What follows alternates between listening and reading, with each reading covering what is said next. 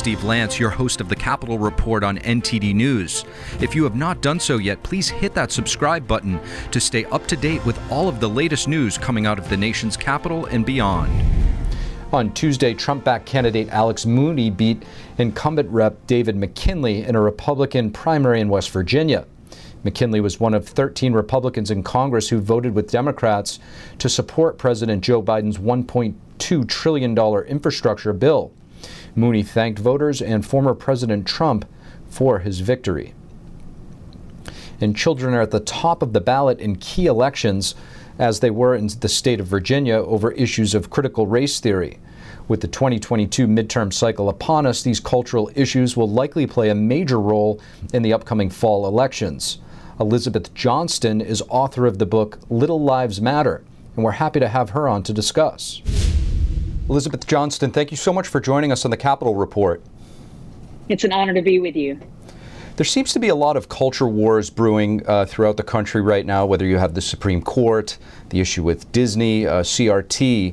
Specifically when it comes to uh, children, what should parents be doing right now to protect their children?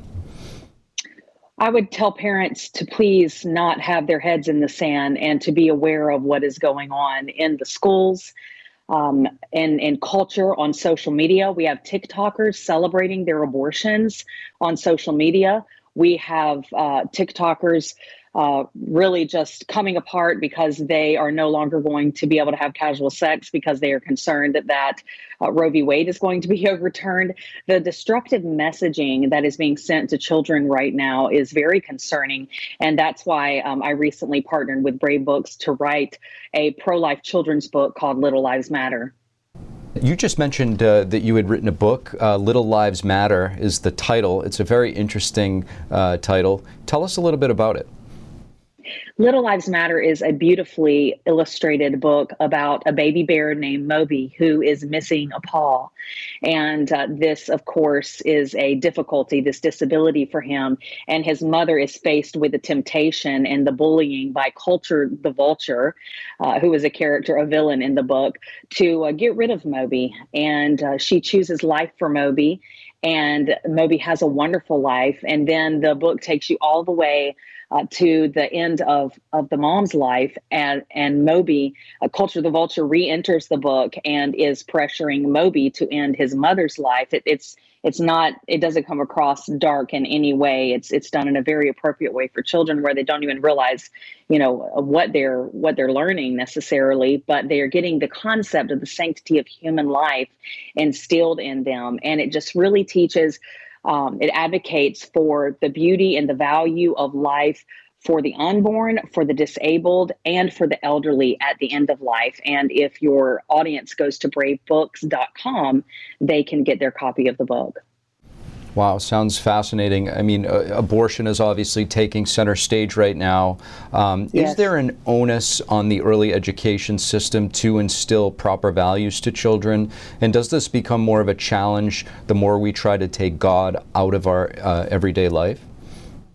Well, certainly, but I think most parents would be happy if the public schools would just return to teaching our kids reading, writing, and arithmetic, not questioning their gender and, and you know, radical uh, doctrines such as that. So, you know, I, I'm not one of those that's necessarily pushing prayer in schools. I would just like reading, writing, and arithmetic in schools at least. um, it, it's gotten so absurd. We've literally caught uh, school districts in conservative areas, for instance, in Indiana, Um, teaching kids how to take the bus route to the abortion clinic uh, because their parents would not approve of them doing so. I mean, this is just, this is as absurd as it gets. Um, and, and, you know, these, the radical sex education is just money in the pocketbook of Planned Parenthood because that is their bread and butter, is uh, unplanned pregnancies, desperate people coming to them Uh, to rid themselves of this unexpected uh, pregnancy. So what's taking place in the schools, uh, this is not what any of us send our kids to school for. Those of us that choose Christian school or homeschool, certainly we should be concerned because our tax dollars are going toward uh, this type of radical indoctrination in schools. Elizabeth Johnston, thank you for joining us. Thank you. and the Democrat-controlled House passed a nearly forty billion dollars package for Ukraine last night. The funding is aimed to provide Ukraine with military and economic assistance. The yeas are three sixty-eight, the nays are fifty-seven. The bill is passed without objection. A motion to reconsider is laid on the table.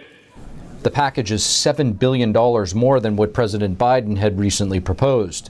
The House voted three hundred sixty-eight to fifty-seven, with all Democrats and nearly three out of every four Republicans supporting the bill. The package will be sent to the Senate within the next several days for their vote. The United States is facing unprecedented economic challenges, and many experts say a recession could be on the horizon. In response, some members in the United States Congress are calling for more discussion before authorizing more government spending. A vote to authorize another forty billion dollars for Ukraine passed the House last night, but some members voted against it. One of those members is Florida Congressman Greg Steube. We're happy to have him on to discuss. Congressman Greg Steube, thank you for joining us on the Capitol Report.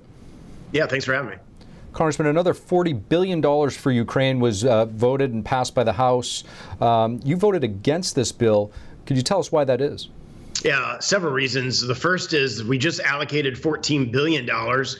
three hundred plus million dollars was going to weapons. Have those been received in Ukraine? What happened to the initial funding? Why do we need more funding?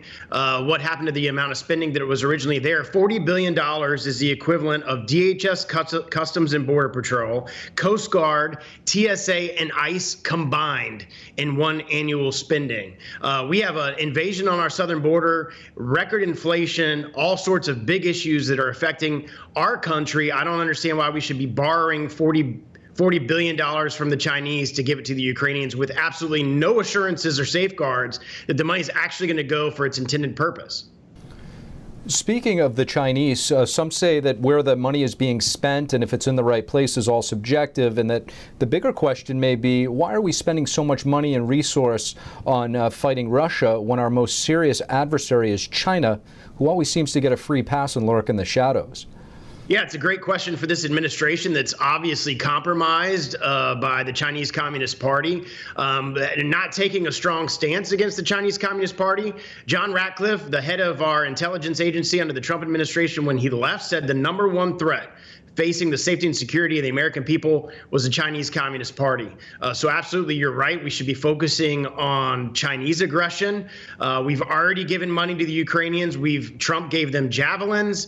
Uh, we don't know the status of those initial appropriations at the beginning of the war. And uh, I think there's a lot more problems right here in the homeland that should be the focus of the American taxpayers and Congress.